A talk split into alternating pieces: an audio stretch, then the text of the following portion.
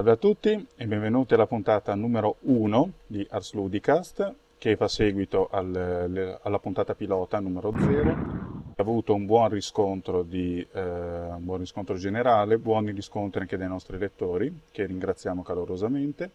Eh, vi vado a presentare i componenti della cricca di questa tornata. Abbiamo Simone Tagliaferri, detto Carat 45. Buonase- lo Buonasera. Ciao. Matteo Anelli, l'indescrivibile. Ciao. Alessandro Monopoli, lo sviluppatore edito alle droghe. Ciao a tutti. E presentiamo una colonna della redazione di Ars Ludica, di cui ricordo l'indirizzo arsludica.org. Eh, uno dei padri fondatori del nostro sito, un eh, grande fornitore di supporto tecnico, eh, recentemente entrato nella pubertà. Emanuele Colucci, detto EMAC. Hola! Bene, il tema di questa puntata è il Giappone contro il resto del mondo. Eh, l'industria videoludica giapponese eh, si vocifera è in grave crisi, crisi di vendite, crisi creativa, eh, crisi generale. Quanto c'è di vero in queste voci, quanto di leggendario, eh, quanto è rosicamento occidentale. Tireremo intorno a questo quesito come dei mulinelli impazziti. Emanuele, a te la parola. Beh, cominciamo col dire che la cosa preoccupa non poche persone, in- già in Giappone. Per esempio, Keiichi Sì. Inafune, il padre di Mega Man e recentemente della serie di Dead Rising, ha lanciato l'allarme. Ha praticamente detto che il mercato giapponese potrebbe dissolversi in pochi anni, eh, perché lui ha ravvisato una scarsità di titoli provvi- proposti all'ultimo E3. Quindi, i- questo tema preoccupa mo- molto da vicino tutti gli sviluppatori dell'industria giapponese. Tan- per esempio, all'ultimo game show eh, di Tokyo, Tsushimoto, presidente di Capcom, Yoshida, presidente di Sony Computer Entertainment, Wada, presidente di Square Enix, Unosawa, presidente di Namco, presidente di Namco Bandai, hanno dibattuto lungamente sulla questione. Cominciamo con i numeri nudi e crudi. Secondo, Enterbrain, eh, una, rispetto al 2008, nel 2009 si è registrata una flessione complessiva eh, delle vendite sia hardware sia software del 6.8%. Questo dato, pur essendo in linea con eh, l'andamento dei mercati eh, globali, va letto dal punto, dal punto di vista dell'offerta AAA del, del Giappone perché eh, una si ravvisa appunto una flessione dei titoli di tipo AAA nel- all'interno dell'industria. I motivi di questa defiance vanno ravvisati non solo dal punto di vista di eh, crisi sistemica del capitalismo giapponese, che ricordiamo è cominciata dagli anni 90, ma eh, anche con, secondo Kojima, eh, da una mancanza proprio di creatività e di passione degli sviluppatori giapponesi. Per esempio, lui dice che apprezza le persone che quando stanno in pausa pranzo continuano a giocare, oppure quando camminano continuano a leggere libri o comunque a darsi alle arti. Questa mancanza di curiosità, di spinta del- dei giovani sviluppatori giapponesi ha fatto sì che, secondo Kojima, non vi fosse quella spinta, quella, quella- quella fiamma che portasse a eh, battere nuove strade. Mm. Beh, adesso mi verrebbe da dire che appunto è, è facile immaginare che guardare una sequenza filmata di Metal Gear Solid 4 possa prendere un'intera pausa pranzo. Eh, comunque Matteo voleva dire qualcosa. Sì. Certo, sei proprio cattivo dentro, cioè proprio se ti tagliano in due dentro sei nero, te, proprio così. Il mio discorso, cioè il mio intervento voleva essere questo, cioè Kojima, no? Alla fine Sì. è diventato preda del- dello Star System videoludico americano. Che io posso capire che è importante in qualche modo tirare, cioè tirare dentro personalità creative, no? A tutti i livelli.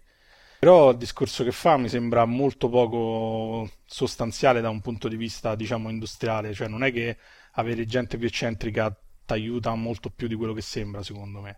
Sì, È una- sì. Beh, è sì, un'opinione sembra fare discorso, sembra fare un discorso molto da creativo, sì. Eh. Eh, Beh, eh, Eh, non so se vuole intervenire prima Alessandro. Alessandro, Sì, volevo- di pure?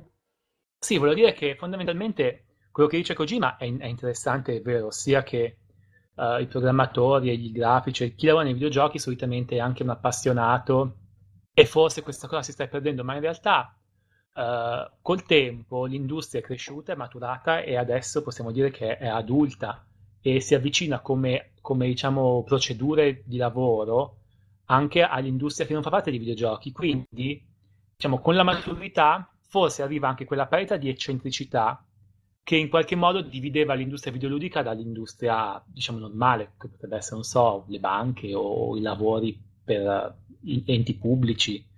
Posso capire anche questo, quindi non vedo una cosa, cioè non, non vedo come, cioè non, vedo, non vedo il problema nel cambiamento, perché in realtà l'industria cresce, l'industria si adatta e sviluppa nuove metodologie, ma nonostante questo rimane sempre industria videoludica e quindi non penso che sia quello il motivo della perdita di voglia, della perdita di, diciamo, eccentricità e di voglia di inventare che Kojima lamenta. Sì, tu dici Kojima conserva un po' la mentalità del cantinaro degli anni Ottanta. Beh, è un po' duro, però diciamo che Kojima forse rimane un pochettino legato ancora al passato, quando invece il passato, forse stavamo, nel passato stavamo molto peggio, perché oggi invece siamo molto meglio dal punto di vista lavorativo, quindi probabilmente uh, questa crescita ha portato a perdere qualcosa, anche se in realtà, e sono sincero, non ho mai conosciuto una singola persona che lavora nei videogiochi che non fosse anche un videogiocatore accanito,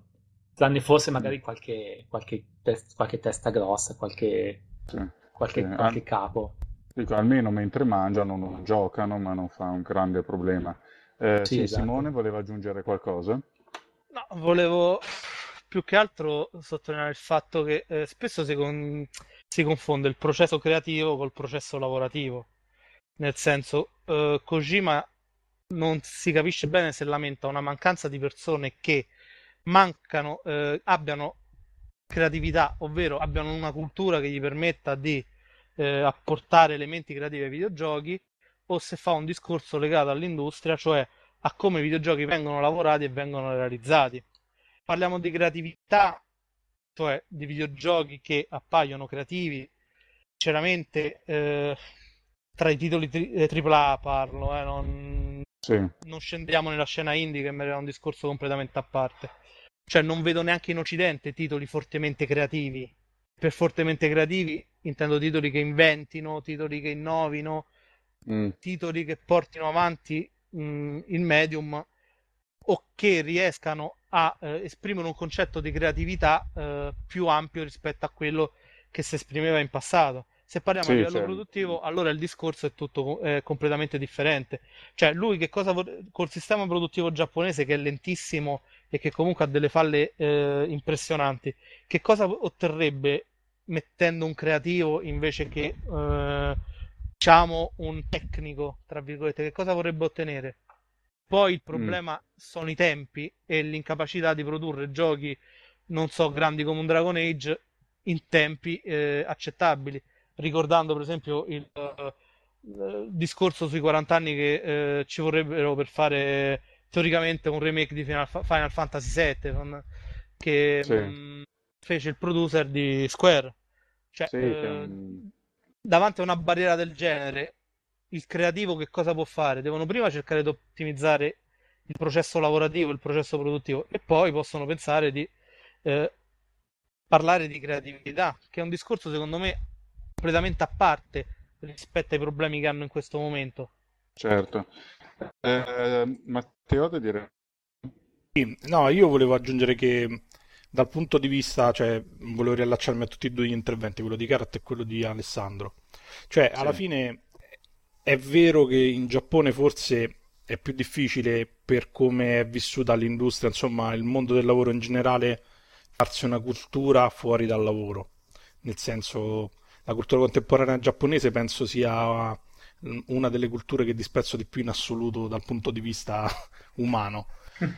Perché sostanzialmente vedono gli esseri umani insomma fagocitati in queste mega corporazioni ipercapitaliste, insomma hanno un po' preso quelli che sono i punti deboli del capitalismo americano che li ha colonizzati dopo la seconda guerra mondiale e se li sono portati e tenuti stretti fino ad oggi. Quindi forse, forse sì, dal punto di vista di Kojima il, avere il il lettore accanito che legge i romanzi mentre si sposta da una scrivania all'altra per le riunioni, piuttosto che il videogiocatore che gioca a pranzo, va visto anche nell'ottica di una popolazione che lavora mediamente dalle 12 alle 15 ore al giorno, insomma, quindi diciamo hanno veramente poco tempo libero. È vero che poi hanno una festa nazionale al mese, come dice, come insegna pure il buon vecchio persona, però in, in qualche modo diciamo, l'impatto è anche, cioè c'è anche un impatto sociologico da considerare sia nella crisi industriale che poi la crisi, come diceva Emanuele, di tutto il capitalismo giapponese, perché c'è un forte rifiuto sì. della cultura e del sistema eh, di valori attuale da parte della popolazione più giovane poi alla fine, perché queste cose in qualche modo si ripercuotono. Posso fare una domanda? Prego. Adesso a questo punto spiega un attimo sta cosa di persona perché non ci ho giocato, quindi mi ha incuriosito.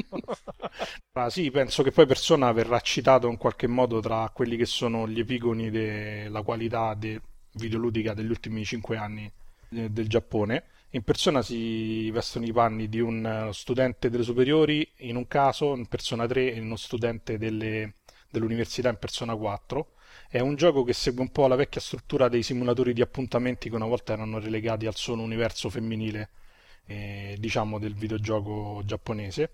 E quindi durante delle sequenze che alternano scambi sociali piuttosto che diciamo fatti di vita quotidiana, eh, sequenze quasi da avventura grafica, quelle di un JRPG classico in cui si esplorano dei, dei dungeon in cui albergano delle creature sovrannaturali che bisogna sconfiggere per salvare il mondo e c'è anche uno spaccato della cultura giapponese molto interessante perché è relativamente realistico, perché poi si tratta sempre di un formato molto simile a quello di un anime, e però fa vedere bene, per esempio, tutte le feste nazionali che hanno, come funziona anche il, il, processo di selezione all'interno delle scuole e delle università, che poi è uno dei fattori che hanno reso il gioco molto affascinante per noi occidentali.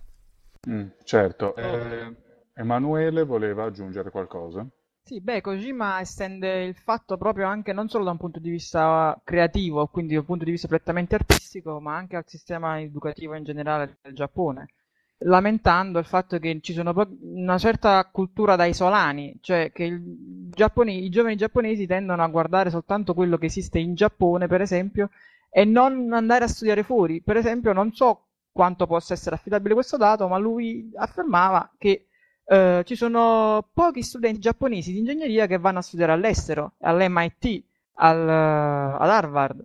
Quindi questo che significa? Che eh, mancando il confronto magari mancano anche le idee. Tra l'altro, sì, sì. La, non solo... Che poi lui ehm, parla proprio di flessione, cioè che prima erano di più.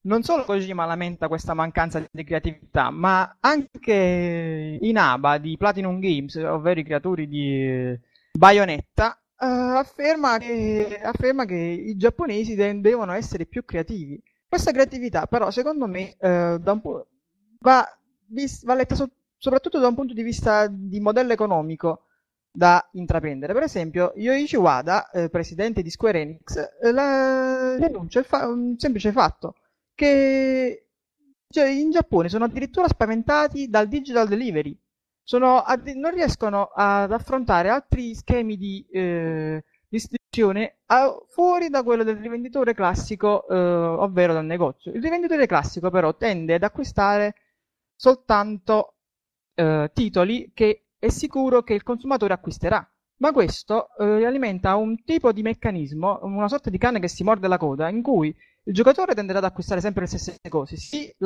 si stuferà di comprare sempre le stesse cose e lamenterà appunto di un, una certa, una certa sapore stantio eh, dell'offerta videoludica dell'industria giapponese. Quindi questo potrebbe portare alla, cri- alla crisi del, del, sistema in un futuro, in breve futuro. Ok, eh, Alessandro ha qualcosa da aggiungere?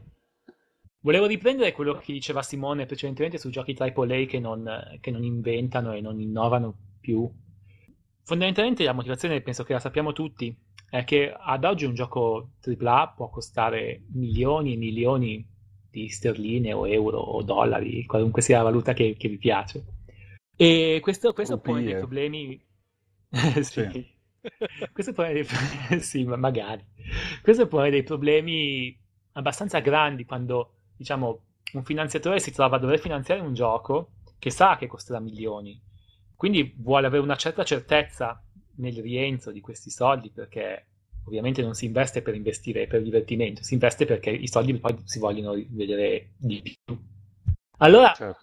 eh. uh, quindi posso capire che fondamentalmente un Gears of War 2 sia molto più appetibile per un finanziatore rispetto a un, diciamo, un titolo mai sentito. Cioè, supponiamo, recentemente per esempio è uscito Limbo su 360 e dubito che quel gioco avrebbe potuto trovare un finanziatore e costare milioni, cioè non so, costare 25 milioni di euro. Ovviamente non sarebbe stato possibile perché è un gioco talmente diverso dalla concezione normale che sarebbe stato incredibilmente complicato. Per questo motivo credo che uh, un gioco a AAA al giorno d'oggi debba essere quantomeno solido. Solido sia dal punto di vista, cioè deve essere, deve essere solido dal punto di vista delle meccaniche e che ricordi al giocatore qualcosa che ha già visto in modo che lo compri perché gli ricorda qualcosa che ha già visto e quindi il finanziatore sarà contento perché eh, probabilmente questo gioco venderà perché il giocatore ricorda qualcosa che ha già visto. E questo potrebbe riagganciarsi al problema della creatività che manca che ancora secondo me non è legato al fatto che il Giappone o non Giappone, è proprio legato al fatto che al giorno d'oggi con i costi che abbiamo la mm, creatività sì, eh, Simone, ha qualcosa da, Simone ha qualcosa da replicare su questo allora, punto. Io il discorso di Alessandro lo condivido pienamente, nel senso che mi rendo anche conto che eh, data una cifra necessaria per sviluppare un gioco, sem- questa cifra è sempre più alta perché ricordiamo che eh, l'industria videoludica è l'unica davanti a 300.000 copie vendute di un gioco AAA parla di un, di un insuccesso, in altri ambiti 300.000 copie sono una cifra eh, come dire, eh, stel- sì. stellare. Ci sono editori che quando raggiungono le 500.000 copie, non di un solo volume, ma di tutti i loro volumi complessivi, festeggiano perché è diciamo un. Uh, parlo in questo caso di libri, fumetti e tutto ciò che è cartaceo. Sì, beh, comunque... anche per la musica sarebbe comunque un numero ragguardevole. Devole... Sì. Sì. sì. infatti sì. E quello che voglio dire, cioè, è proprio questo, nel senso che io il discorso di Alessandro lo capisco perfettamente, è un discorso logico, anche perché eh, diciamo, diciamoci la verità, tutti i giocatori che eh, sui forum poi si lamentano della mancanza di innovazione, di creatività, sono i primi che quando esce un gioco innovativo o particolarmente creativo lo snobbano e, o al massimo se è per PC lo scaricano per dargli uno sguardo e poi tornano all'ennesimo FPS online. Uh, o FPS da supermercato fondamentalmente. E anche questo è un problema, nel senso che l'innovazione è possibile lì dove c'è un pubblico pronto a recepirla. Chiusa sì, parentesi. anche quello è vero. Però sì, eh, eh... Dire, forse è proprio per questo che, eh, tornando, riallacciandomi al discorso del mercato giapponese, quando Kojima e gli altri parlano della fine del mercato giapponese e della necessità di maggiore creatività, credo che la creatività sia l'ultimo dei problemi, perché nel mercato principale, cioè quello che in questo momento viene visto come punto di riferimento, cioè il mercato occidentale, la creatività è fondamentalmente l'ultimo dei problemi messo dietro rispetto ai problemi economici, ai... alla necessità di creare un titolo solido, come ha detto Alessandro, cioè un titolo che possa andare sul mercato e vendere. Sì, eh, Matteo ha qualcosa da aggiungere? Io ho una visione, cioè, de- fermo restando che è vero che sostanzialmente ogni mercato di riferimento ha i suoi chiamiamoli tormentoni, no? come il cinema c'ha il cinepanettone a fine anno, i film Disney ormai anche divisi tra Natale, Pasqua e, e il periodo estivo, così allo stesso modo anche i videogiochi hanno diciamo, i loro cavalli di battaglia, i loro generi che comunque vendono tantissimo a prescindere da qualsiasi cosa. Quello sì. che secondo me però viene sottolineato poco, specialmente quando si parla di crisi, differenza di gusti, eccetera, è la barriera culturale che c'è tra i due mondi. Eh, il Giappone in qualche modo rappresenta un universo, come ha detto prima anche Emac, in qualche modo isolato, no? È un mondo sì. a sé stante anche per ragioni culturali, per lontananza geografica, eccetera. Questo si rispecchia sia nei generi che vengono maggiormente sfruttati e che piacciono ai giapponesi, sia poi nei generi che vengono esportati in Occidente. Ci sarebbe anche da fare un'altra parentesi eh, in qualche modo eh, interessante sul fatto che fino a pochi anni fa in realtà in Giappone i videogiochi giapponesi arrivavano sempre con publisher esterni, quasi nessuno si autopubblicava, forse l'unica grande casa che si è sempre autopubblicata in Occidente è stata Siga con risultati che Sì. molto spesso sono stati, eh, rasentavano la mediocrità, insomma.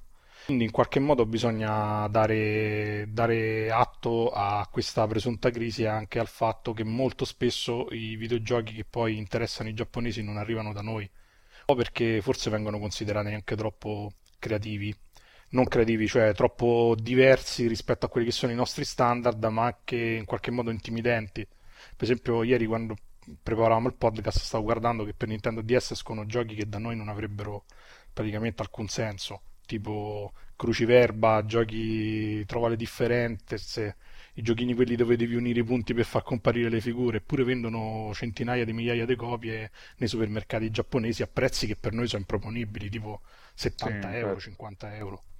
Ah, certo, qui, qui ci si compra la settimana enigmistica e si finisce lì. Emanuele vuole intervenire.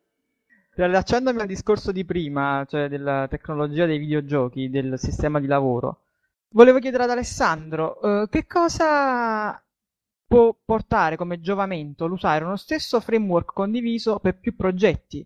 Eh, ho letto che per secondo Capcom, per esempio, già l'usare un framework per più progetti, ovvero Devil May Cry eh, e altri, eh, ha dovuto far cambiare il paradigma lavorativo di tutti i suoi studi, eh, di tutti i suoi studi, perché si parte dal presupposto, dal pregiudizio che un'unica interfaccia porta alla standardizzazione dei contenuti, mentre eh, secondo Capcom questo non è vero. Quindi, che, che benefici può portare un- l'utilizzo di un solo framework per più progetti? Rispondo. Allora, No, fondamentalmente il... Allora, eh, intanto volevo chiedere spiegare che cos'è un framework perché non credo che tutti gli ascoltatori sappiano di che cosa stiamo parlando. Ok, prima di tutto spiego cos'è un framework, fondamentalmente. Uh, il- un framework è molto più che un engine. In genere, quando una persona sente parlare di engine, la prima cosa che gli viene in mente è il rendering, cioè la grafica, quando invece un framework è qualcosa di molto più ampio, non è soltanto la grafica, è- prevede l'audio, prevede l'intelligenza artificiale, prevede la gestione del, del gioco sia ad alto che a basso livello, la conversione dei dati. Fondamentalmente è un sistema completo, un framework, attraverso il quale lo sviluppatore può sviluppare un gioco fondamentalmente pensando soltanto alle problematiche del gioco.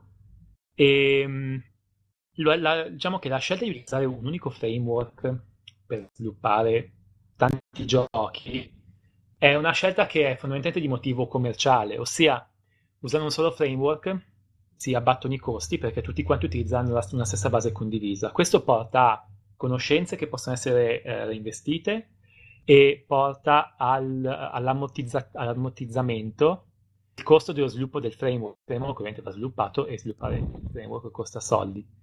E diciamo che il principale beneficio è il risparmio. Inoltre, io non, non sono d'accordo quando si dice che un framework eh, limita la creatività. Questo perché? Perché il framework, diciamo un framework studiato con attenzione, come potrebbe essere l'Unreal Engine o il nostro Ego Engine, è un, eh, un sistema che non, non limita il, il programmatore, perché non è che Scusa, scusa. impone... Ti posso fare una domanda? Ma quindi Sì. la quando si parla di Unreal Engine non si parla solo di motore grafico, No, si si parla parla del di- tutto l'ambiente. del framework. Cioè loro vendono la licenza, vendono la licenza per l'intero ambiente, quindi. Assolut- sì, Unreal Engine è tutto il framework. Ah, ok, grazie. Sì, sì. E quindi fondamentalmente ehm, diciamo che il framework è uno strumento, uno strumento che può essere un pianoforte, una chitarra. In nessun modo lo strumento limita il compositore, a- vabbè, ovviamente i limiti fisici dello strumento. Però fondamentalmente sono, anni, sono, sono centinaia di anni che si scrivono canzoni per pianoforte, sono sempre nuove, sono sempre originali. E la stessa cosa vale per un framework. Forse, forse non è proprio il confronto più corretto, però diciamo che a grandi linee la stessa cosa vale per un framework con, con cui si fanno videogiochi. Potenzialmente, con un framework sviluppato con attenzione, è possibile fare qualunque tipo di giochi. Per questo, per questo motivo, non credo che utilizzare lo stesso framework, lo stesso sistema di gioco sia limitante in alcun modo. Quindi Potrebbe essere limitante nel momento in cui. secondo. Potrebbe essere limitante nel momento in cui il budget è limitato e quindi bisogna riutilizzare ciò che viene già fornito dall'azienda. Finito. Quindi quindi sostanzialmente sei d'accordo nel dire che è un semplice pregiudizio quello che dire che un framework limita la creatività di, dei giochi? Quello che sia un, diciamo che sì, quello che sia un pregiudizio dettato dal fatto che probabilmente in passato moltissime software house con un budget limitato sono state obbligate a riutilizzare asset forniti in bundle con il, con il framework, presentando quindi diciamo, forse un set di giochi un po' troppo simili l'uno con l'altro. Mm, eh, Matteo ha qualcosa da aggiungere? No, che sostanzialmente questa differenza di... cioè il vantaggio che un framework di qualsiasi tipo ti dà all'interno eh, di uno sviluppo creativo lo si può vedere bene anche in una tendenza che per noi è relativamente moderna, ma che in realtà è un'altra tendenza eh, videoludica che abbiamo importato dall'Oriente, in particolare dal Giappone, ovvero quella dei giochi flash. I giochi flash sono utili, sono interessanti, sono originali proprio perché nessuno perde tempo a sviluppare un motore grafico per quanto semplicistico per il gioco 2D e si concentra sulla realizzazione del contenuto questo è una delle tante cose che uno pensa, cioè non, non ci pensiamo mai, però è una tendenza che abbiamo importato da, da, web giapponese che rimane comunque un mondo che per noi occidentali è praticamente sconosciuto. Lo stesso Half Minute Hero, eh, il gioco della PSP tanto spiritoso eccetera, era un flash game uscito quasi sei anni fa. Noi sei anni fa Congregate non esisteva. Certo, eh, Simone aveva un quesito da porre. Oh, possono rispondere Matteo, Alessandro o chiunque voglia, anche voi ascoltatori, no, non è vero. Eh, quanto costa, ad esempio, fare un, voglio dire, in termini di tempo, fare un framework come l'Unreal Engine o anche meno complesso da zero? Voglio dire, eh, col tempo sarà aumentato eh, la complessità dei framework, immagino, no? Col passare degli anni, col col crescere dei motori grafici, con l'aumento della complessità, sarà necessario più tempo. Quanto costerebbe per fare da zero quello che si compra? Uh, vado io? Sì, vai tu. Chi sì. vuole? Più autorevole. Ok. Fondamentalmente il costo in termini di tempo cambia a seconda del tipo di framework che si vuole fare. Fare un, un sistema come l'Unreal Engine, in realtà fondament- eh, si passerà molto tempo a sviluppare interfacce grafiche e sistemi di modellazione e esplorazione e tool accessori e potrebbe, potrebbe raggiungere facilmente gli anni con decine di persone.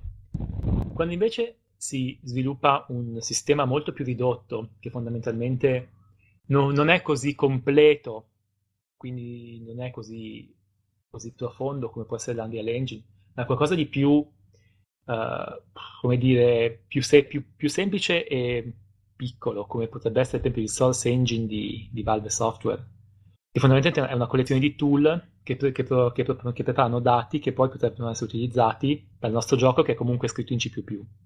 Uh, in quel caso la, la, richiesta in termini di tempo è nettamente inferiore. E potrebbe bastare un anno di 7-8 persone. Ah, ok, grazie. Beh, avrei detto molto di più comunque. Questo perché fondamentalmente quando si parla di engine si parla sempre di Unreal Engine. Quindi quando si parla di Unreal Engine si parla di un sistema talmente grosso che è uh, ingestibile da un'azienda di, diciamo, di poche persone. Quando io, forse, forse in genere si sente tanto parlare di aziende che vogliono fare il loro engine e sono in cinque. Ovviamente in quel caso non è una scelta felice perché si farà un prodotto assolutamente non all'altezza degli standard odierni e uh, probabilmente si butteranno via un sacco di soldi. Gli ascoltatori smanettonetti morati di Dio gli mettiamo il link per scaricare la versione pubblica della Real Development Kit così possono sì, vedere con eh, mano che cos'è e da cosa è composto perché in realtà sono il 90% su editor sì, sono il 90% sono editor c'è il, il tool per fare gli script non si può fare roba in C++, che però si, si può compilare una DLL che si può importare. Diciamo che si può, si, si può dare uno sguardo a quanto può diventare complesso uh, un sistema di sviluppo per fare videogiochi. Penso che l'Unreal Engine sia a livello di complessità, ma non tanto complessità, io forse sbagliando il termine, il termine corretto è, la, è a livello di completezza, o competere con sistemi come potrebbe essere ArcGIS, o um, altri sistemi per sviluppare software uh, uh, RAD che esistono all'esterno dei videogiochi. Ah, ah, ah. E senti una cosa, allora, eh, perché i giapponesi hanno tanta difficoltà a usare i framework? E in realtà i giapponesi non è che non possono usare i framework. Allora, ci sono due problemi fondamentali che uno tende a trascurare quando si parla di giapponese. Quasi nessun giapponese parla inglese, e questo è un grosso limite. L'industria informatica giapponese non segue le metodologie orient- occidentali a quasi nessun livello, neanche quando si tratta di ingegneria aerospaziale o cose simili. E cosa ancora più importante, c'è un problema anche di distanza tra i vari mercati. Questo succede anche in Europa, fino a pochi anni fa gli engine europei eh, erano engine sviluppati in casa, per esempio Codemasters con Lego Engine è, diventato, è diventata la loro tecnologia diciamo, di riferimento degli ultimi anni eh, in qualche modo è cresciuta all'interno di un uh, ecosistema che era relativamente poco ricco. Pensiamo c'era l'engine di Coso, di Croteam, eh, di Sirius Sam, ah. il, l'engine uh, di Crisis, Far Cry, insomma, cioè sono veramente poche le tecnologie, mentre invece in America ormai c'è una standardizzazione, un'industrializzazione.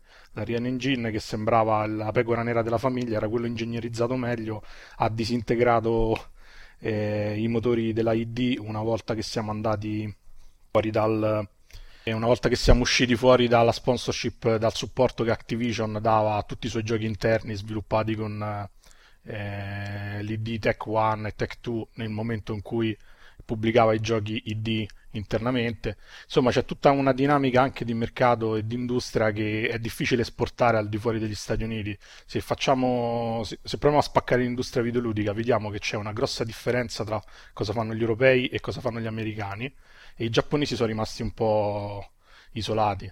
Ultimamente Capcom ha un framework che funziona pure abbastanza bene, mi pare si chiama MT2, quello che ha usato praticamente per tutti i giochi di nuova generazione che l'aveva detto EMAC. E funziona sì, esatto. in maniera molto abbastanza bene perché leggendo gli articoli su Gamasutra ne parlano tutti molto bene. Io francamente non sono convinto che sia solamente questo quello che limita la creatività e la produttività giapponese penso anche, forse è caso forse che approfondiamo un po' il tema, il fatto che in Giappone non c'è lo stesso target che abbiamo da noi. Nel senso che noi giochiamo sdraiati in poltrona di fronte alla console next gen e loro giocano prevalentemente con console mobili ormai, cioè c'è una disparità di supporto delle piattaforme che è allucinante. E oltre certo. a questo, cioè per esempio, per dare un po' di numeri, una PS3 in Giappone è, è usata da 5,4 milioni di persone, un Nintendo DS da 30 milioni un Wii da 10 milioni e una PSP da 14 milioni. È chiaro che in qualche modo l'industria deve mantenere i suoi attivi, deve insomma in qualche modo mantenere le sue performance commerciali e confluisce verso le piattaforme più diffuse e in qualche modo trascura le console next gen a favore per esempio del Wii. È un'altra console che in Giappone ha un numero di giochi spropositato forse secondo solo al DS. Poi quello che arriva da noi è poco perché noi abbiamo proprio le piattaforme di adozione noi occidentali sono diverse, c'è poco da fare, quindi sarebbe stupido importare tutti i giochi che escono per DS e tutti i giochi che escono per Wii. Di solito si mm, soffermano Beh, ma... su quelli migliori. Però anche la libreria dei giochi giapponesi per Wii è molto, eh, come si suol dire, casual. Ah, secondo me non molto... si tratta di giochi che, che coinvolgono un grande processo creativo. Sì, però mh, anche questo secondo me è un fattore culturale da non trascurare, cioè i giapponesi non sono l'equivalente dei nostri hardcore gamer. È vero che il videogioco è più diffuso, no, certo. ma proprio perché è più diffuso è più banalizzato. Cioè anche le sale giochi giapponesi è vero che hanno giochi hardcore dove si fanno i tornei, ma è pieno di giochi di karaoke, giochi musicali, giochi di ritmo. Cioè giochi che comunque certo. chiunque che va in giro entra, mette un gettone e gioca, insomma, si, si diverte per 10 minuti. Sì, Emanuele ha qualcosa da opinare? Ehm, a proposito di questo, di quest'ultimo punto, eh, mi sembra che, per esempio, per fare un esempio emblematico, eh, il primo Resident Evil era stato, nel- nella versione giapponese, era stato semplificato di tutti i suoi enigmi, mentre nella versione occidentale, ovvero europea e americana, manteneva tutti i suoi enigmi, anche quelli più difficili. Quindi penso che Matteo abbia ragione su, cioè, sono sostanzialmente d'accordo su questo punto ovvero che la mm. popolazione di videogiocatori è, sost- è grandemente di- eh, differisce mm, molto tra quella occidentale e quella appunto nipponica. Mm. Pure cioè, a Clock Tower. Gli ar- mm. Cioè, quindi gli, come dire, gli hardcore in proporzione non sono così tanti. Bene, finora abbiamo parlato dei vari problemi logistici, organizzativi che sembrano affliggere il Giappone. Varrebbe la pena però, eh, visto che siamo giocatori, di bagliare gli esempi sul campo. È uscito di recente Bayonetta, con molto, molto orientato a una platea non certo occasionale. Possiamo ricordare nel passato recente un gioco come Dead Rising, una produzione Capcom, prodotto internamente, e che pure è diventata un, uh, un emblema della nuova generazione di console. C'è qualcuno che ha provato questi titoli o altri e voglia parlarne? Io Bayonetta e devo dire che sono rimasto abbastanza entusiasta del gioco, anche se molti lo trovano volgare in qualche modo. Diciamo che dal nostro punto di vista è volgare sempre per quelle disparità di, di comprensione culturale, perché effettivamente è, è molto caricato, cioè le produzioni giapponesi partendo proprio dagli anime hanno innuendo sessuali praticamente in ogni dove, quindi è logico che chi è meno abituato a quel genere di comicità o semplicemente a quel genere di immagine, di iconografia rimane un po' sconvolto.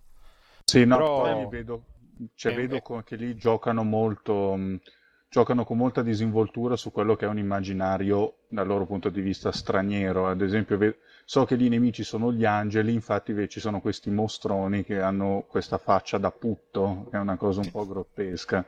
Sì. Beh, lei ha la faccia da puttana, i nemici hanno faccia da puttana. non avrei saputo dirlo meglio. No, la cosa al di là al di là di, diciamo, di come si presenta il gioco, però ha dei, diciamo, dei meriti di gameplay che sono difficilmente replicati nei giochi moderni d'azione, specialmente occidentali, perché ha quel, quella giocabilità multistrato, multilivello che una volta era comune nei giochi per console, tipo immagino Super Nintendo, quei sì. classiconi come che ne so, Super Metroid che un essere umano normale lo finisce in 10 ore, ma poi ha 8000 piccole scorciatoie messe di proposito nel gioco, che non sono glitch, che ti permettono di finirlo in un'ora e mezza. E più o meno Bayonetta ha quel livello di profondità e di complessità che, che è, in molte recensioni occidentali è passato del tutto inosservato. E secondo me va anche bene perché in fondo nessuno poi alla fine compra un gioco per giocarlo 60 volte, finirlo una decina di volte per scoprire tutte le tecniche avanzate. No, certo. con Demon Souls. eh, quello per esempio è un altro esempio.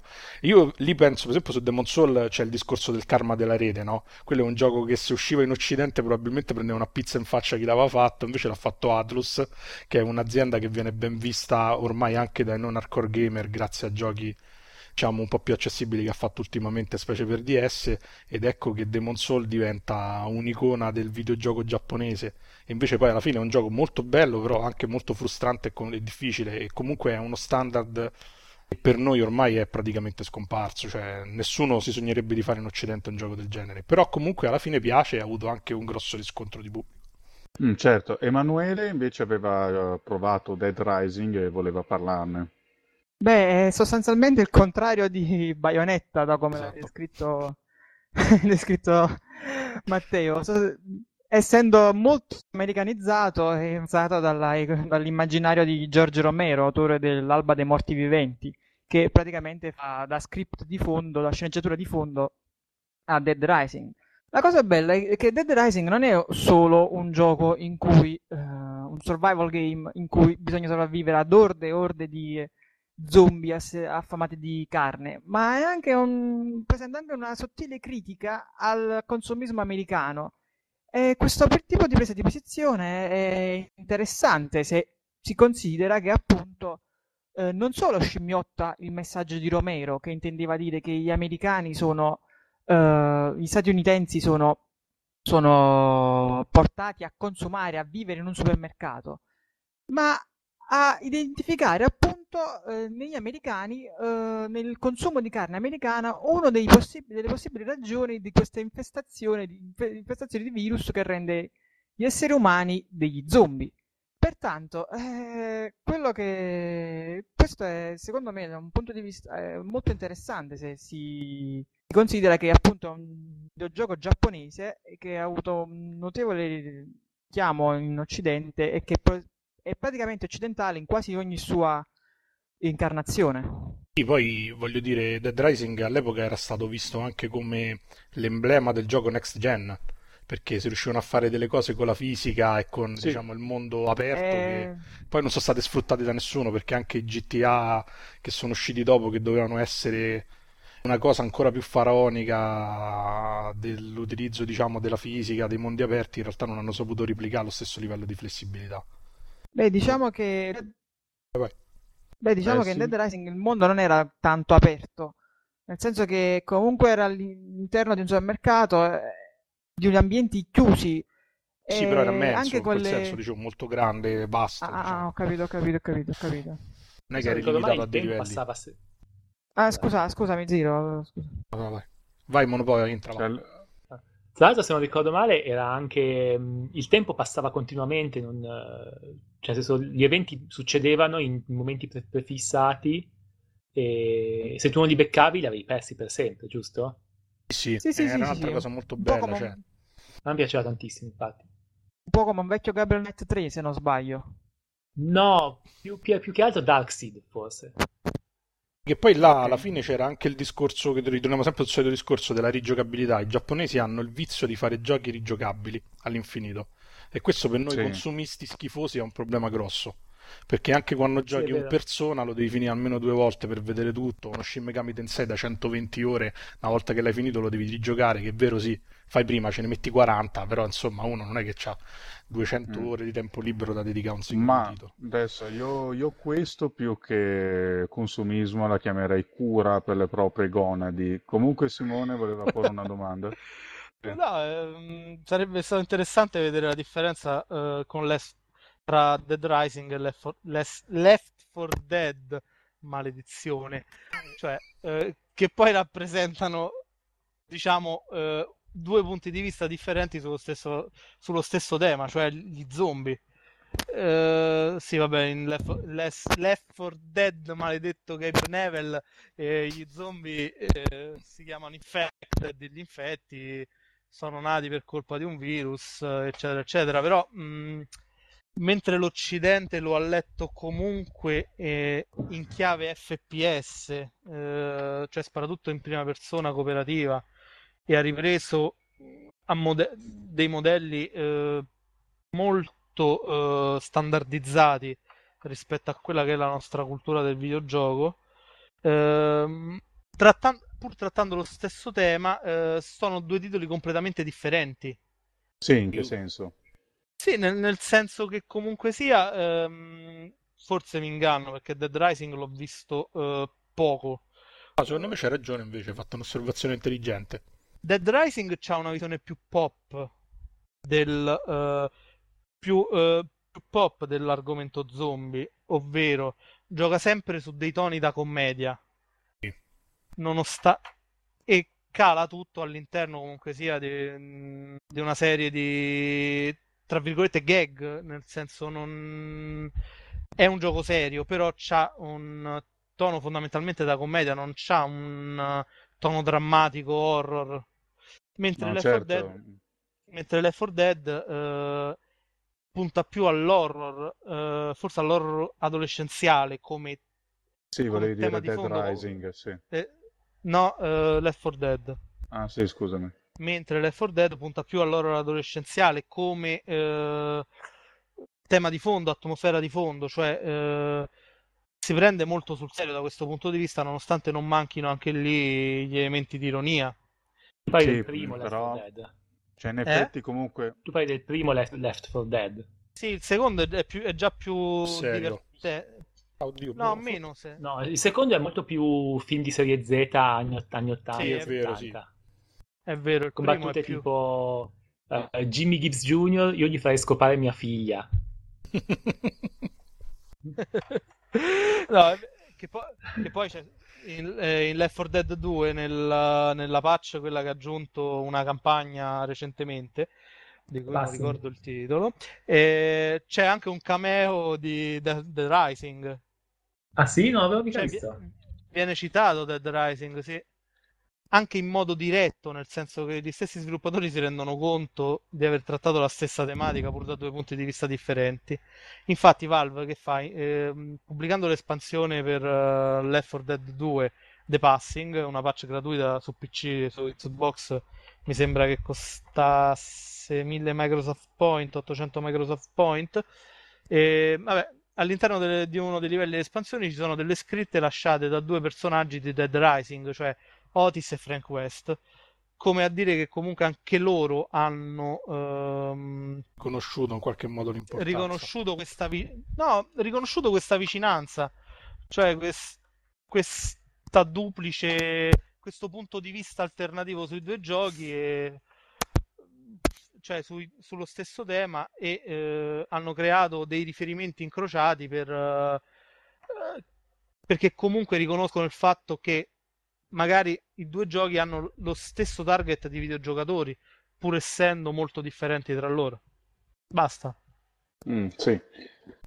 Mm, no, comunque si può, adesso si può citare anche una serie di culto giapponese che rientra nel genere un po' del free roaming, che è un genere che comunque furoreggia in Occidente. Eh, è la serie di Yakuza che in, viene importata sempre con molto ritardo, la serie della Siga, però sempre anche con un certo riscontro. Eh, Matteo ne vuole parlare.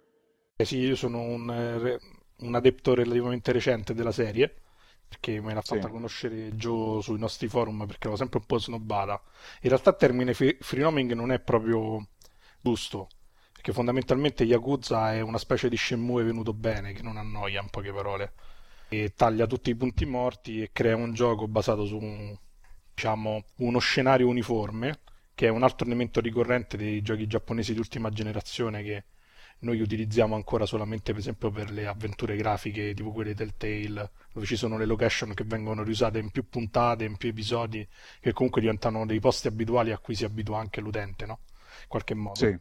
E però non, cioè, diciamo, non è proprio strutturato come GTA, ha comunque una storia, è più un, un adventure eh, molto libero. E, però da- nel suo piccolo, diciamo, nel suo piccolo è un gioco che eh, qualche anno fa dette veramente molto anche la nostra cultura videoludica. In qualche modo dette il volano anche una serie di giochi di questo genere, prendiamo ad esempio Be- Beyond Good and Evil, insomma rilanciò un po' il genere adventure classico con il mondo open che si andava un po' perdendo, no? Su- specialmente su PC o su titoli occidentali. Sì, certo. E no, certo. eh, secondo me però rimane significativo come importanza perché riesce, è uno dei pochi giochi del genere giapponese che di solito non sono in qualche modo mai rilevanti per le loro storie, perché di solito hanno anche per una questione di lingua che gli impedisce di esprimere concetti troppo complessi o comunque rende molto più difficile e contestuale la narrazione. È uno dei pochi giochi che comunque è interamente basato sulla storia e che comunque riesce a combattere con grandi classici come ad esempio GTA, da cui tra parentesi eh, si ispira moltissimo, prende molte cose, anche là è pieno di citazioni più o meno involontarie tra le due serie, in particolare i vecchi GTA per PS2 si assomigliano molto. In molti aspetti, in alcuni casi è fatto anche volutamente, si vede insomma, ma io penso che lo stesso GTA 4, l'utilizzo del cellulare che c'era nel primo Yakuza là, è un'auto, cioè in qualche modo è una citazione reciproca di determinati elementi di gameplay, credo. Mm. Beh, comunque vorrei rimarcare come il nostro Matteo Anelli si esponga a prode a degli incidenti diplomatici clamorosi, in modo ho che detto, definito ho detto Yakuza. eh. lo Shenmue è venuto bene, però Esatto. fondamentalmente è vero. Sai che verrai impalato, impiccato, evirato, crocifisso, messo a testa in giù dentro l'olio bollente Beh, comunque- da tutti i giocatori di passaggio sul nostro forum, vero? Beh, comunque, comunque non penso che Matteo voglia negare il valore perlomeno pionieristico di Shenmue. No, però il fatto di avermi tolto il fatto di dover lavorare tutti i giorni per raccogliere i soldi per me è un vantaggio, insomma, piuttosto. Cioè, fosse per me in Yakuza toglierei anche gli incontri casuali perché comunque alla fine sai, diventano un po' stucchevoli. Però in generale è un gioco che comunque elimina quasi tutti i tempi morti, una cosa che noi stiamo rimparando ultimamente, che c'è sta svolta action, che poi in realtà è un modo come un altro per dire semplifichiamo tutto in maniera tale che con eh, la Real Engine riusciamo a fare un gioco in nove mesi, sostanzialmente. Mm. Per cui quindi possiamo dire che al di là di eh, somiglianze di titoli giapponesi con titoli occidentali, i giapponesi sembrano comunque in grado di proporre una visione propria Beh, sì, però secondo me c'è un grosso problema, diciamo, anche di tempistiche, perché per esempio prendiamo Yakuza, stanno uscendo altri due titoli, un altro per PS3 e uno per PSP, noi li vedremo tra qualche anno perché comunque c'è un quantitativo di testi spropositato e localizzare sì. in due lingue così diversi e anche diciamo, eliminare tutti gli elementi che non capiremo in nessun modo perché fanno riferimento alla loro cultura popolare, eccetera, diventa molto più difficile. E poi Yakuza, per esempio, Yakuza 3, il grande problema è stato proprio eliminare tutti gli elementi troppo giapponesi. Mm, ah, quindi è per questo che viene sempre importato con molto ritardo? Eh sì, Yakuza 3 è stato importato mh, mm, quasi dopo un anno, mi pare, o sei mesi, e comunque dice che ci sono voluti quasi tre mesi per eliminare i contenuti senza creare dei buchi, perché c'erano per esempio trivia, c'erano tante location che per noi hanno poco senso e da loro invece erano anche molto popolari a livello di immagine, no? per esempio c'era il discorso dei bar per appuntamenti dove si fanno i quiz è tutta roba che è estremamente contestualizzata nella cultura di Tokyo, di determinate metropoli giapponesi. E lì è stato un problema poi portare quei contenuti da noi, hanno preferito tagliarli. Anche se poi il gioco non perde niente perché è talmente gigantesco che comunque... certo. Quindi possiamo dire che in realtà all'interno del loro mercato, per i loro temi, la creatività ce l'hanno, non riescono a esportarla come avveniva un tempo. Ah, lo sai qual è il discorso? Diciamo per... ultimamente eh, il problema è stato sollevato troppo e male per fare da trampolino al marketing Bioware. Perché da novembre è iniziata, mm, in realtà forse da settembre, una catena di denigratoria nei confronti dei giapponesi che non so bene fare un cavolo e fanno solo JRPG. E in fondo è vero, cioè perché uno non è che deve negare il fatto che hanno una tipologia di giochi molto ristretta. Però francamente non mi sento di criticare in toto perché noi facciamo uscire almeno 4-5 fps al mese eh? se poi andiamo a vedere tra i titoli Steam bruttissimi che gioca solo Karat per recensirli sul sito e poi i giochi veri alla fine stiamo, stiamo dico, forse 5 esagerato però almeno 3 al mese in media ce ne sono cioè e anche titoli vendono, grandi che vendono 10 copie 9 sono copie review che non recensisce nessuno una è la mia che compro, l'unico che la recensisce. Se vai a vedere. Ma, ah, ma in fondo pure là perché stiamo tornando al discorso di Flash, no? Cioè lì utilizzano dei motori più o meno famosi, precostituiti, in qualche modo se alcuni indie, altri open source, eccetera, e fare un, diciamo, un FPS di base scarno fatto con un framework precostituito 3D non è proprio una delle cose più difficili che può fare un gruppo amatoriale di 10 persone, diciamo. Il problema è che poi quasi tutti si fermano a quello. Secondo me il salto di, è il salto di qualità che manca. Cioè, quanti Bioshock vediamo l'anno? Due, ma neanche. No, ma a quel livello di creatività, è... cioè a quel livello di completezza, bene, ne parleremo in un'altra puntata, però non è difficile che... Lì secondo me il problema è che c'è proprio dietro una visione complessiva. Poi un altro punto su cui non mi trovo molto d'accordo e viene citato spesso è che continu- continuiamo a campare sulla um, si continua a campare con i sequel, che mi pare una tendenza molto diffusa da noi. Per esempio, noi abbiamo i giochi di sport che campano di sequel da 15 anni ormai e nessuno si lamenta. Sì, la saga di FIFA, la saga di... Ma tanto per sapere una cosa veloce prima di chiudere, com'è la situazione di tutti quei generi di gioco che, che sono così squisitamente giapponesi che non vengono neanche esportati, tipo i simulatori di treno, di pesca della Bellissimo. trota? Di scommesse sui cavalli. Eh. Stupro, Anche sì, è vero. Stupro. Anche di stupro. Eh. Sono proprio... e dicono che non hanno fantasia. Eh. Eh, sì. Però sì che hanno capito cosa va bene. No, dico, com'è la situazione? Esistono ancora, resistono? Ah, in realtà pare di sì, cioè ho visto pure Kotaku ultimamente parlava del, per esempio un altro mercato che è molto florido da loro è quello dei giochi hentai, cioè quello che noi vediamo come AAA per loro è una minima fetta dell'intrattenimento videoludico in generale. Quindi noi siamo abituati mm. a vedere quei 10 titoli giapponesi perché fondamentalmente sono i 10 titoli AAA giapponesi come li intendiamo noi. Poi c'è una pletora mm, certo. di titoli molto più casual che in realtà da loro coprono, fanno proprio la spina dorsale del mercato e per esempio i titoli hentai lì hanno una fetta di mercato non indifferente, cioè insomma mi pare arrivano al 30% del fatturato anno che non è poco se Sì. pensiamo che so, è roba pornografica. Sì, non, non sono costosi da produrre comunque. Ma anche le, le- sì, infatti, le avventure grafiche giapponesi che sono noiosissime per noi occidentali che siamo abituati all'interattività e- o i simulatori d'appuntamento di cui parlavamo prima e di cui Persona è diciamo un'implementazione paracula in chiave più hardcore in qualche modo perché alla fine è un simulatore d'appuntamento, cioè rimane del tutto fedele alla formula. Cioè, quindi Certo. boh, sostanzialmente forse siamo un po' noi che siamo ignoranti nei confronti de- di quello che c'è al di fuori, è anche giusto perché alla fine che ce ne frega, cioè francamente non mi ci vedo a giocare un'avventura grafica giapponese. E Ok, però da- dall'altro sì. punto di vista secondo me è anche sbagliato denigrare a priori perché poi tante tendenze, come per esempio appunto abbiamo parlato dei giochi su web eccetera, arrivano da noi in ritardo e poi magari qualcuno con arroganza dice che Facebook si è inventato il gioco online quando comunque non è, cioè il gioco online su web quando non è assolutamente vero, insomma. Certo, eh, cosa ha da dire Alessandro? Ovviamente una cazzata. Pratica, c'è un mio amico. E cosa abbiamo detto fino adesso? Dai.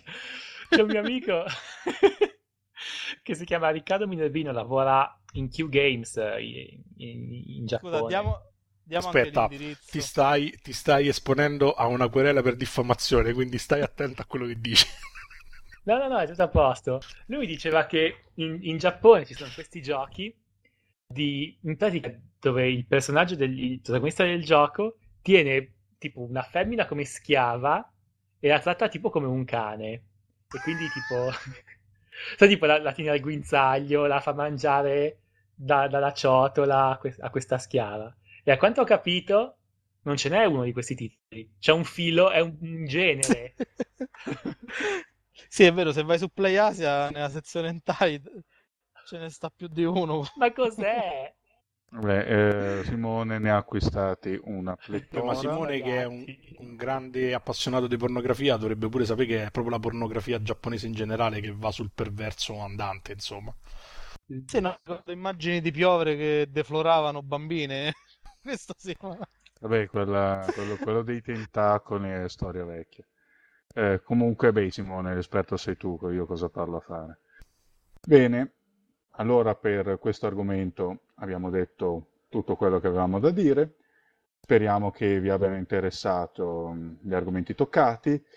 I giapponesi sono in crisi, non l'abbiamo ancora capito perché ci abbiamo girato intorno come un maelstrom impazzito. E quindi è il momento dei saluti. Io vi ricordo rapidamente l'indirizzo del nostro sito arsludica.org, sito amatoriale ma fatto con tanto amore, come dice anche la parola, eh, pieno di articoli, cose belle, eh, foto creative e zero pornografia. E con questo eh, è tutto scoraggiato. È il momento dei Dai. saluti. Simone? Ciao a tutti. Belli e brutti, eh, rosario per la nonna morta, eh, Matteo? Ciao, ci vediamo sul live o su PSN come al solito. Ok, eh, i tuoi fans non ci sono perché non esistono. Volevo sputtanare così, santo Dio. Vazcor ce l'ho innanzitutto, quindi ti è becca a te non ti trolla manco nessuno. Ma- ecco. ecco, ecco, Vazco arriverà a sapere perché per, la- per il pilota non ha trollato. Vabbè, sapremo. Alessandro? Ciao a tutti, ci sentiremo prossimamente in un momento antecedente alla nostra morte. Ok. Mi raccomando, per la, per la tua prossima ospitata, pippa duro perché il nostro pubblico si aspetta questo. Alla Emanuele? grande! Ciao a tutti, eh, rigato. Arigatou gozaimashita. Va bene. Eh, sa- Vabbè, qui stanno ridendo alle lacrime. Vi saluto. Ciao. Ciao. Ciao, adesso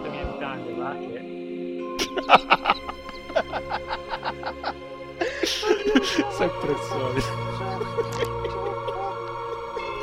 Ragazzi, stati fantastici. Tutti quanti mi sono divertito.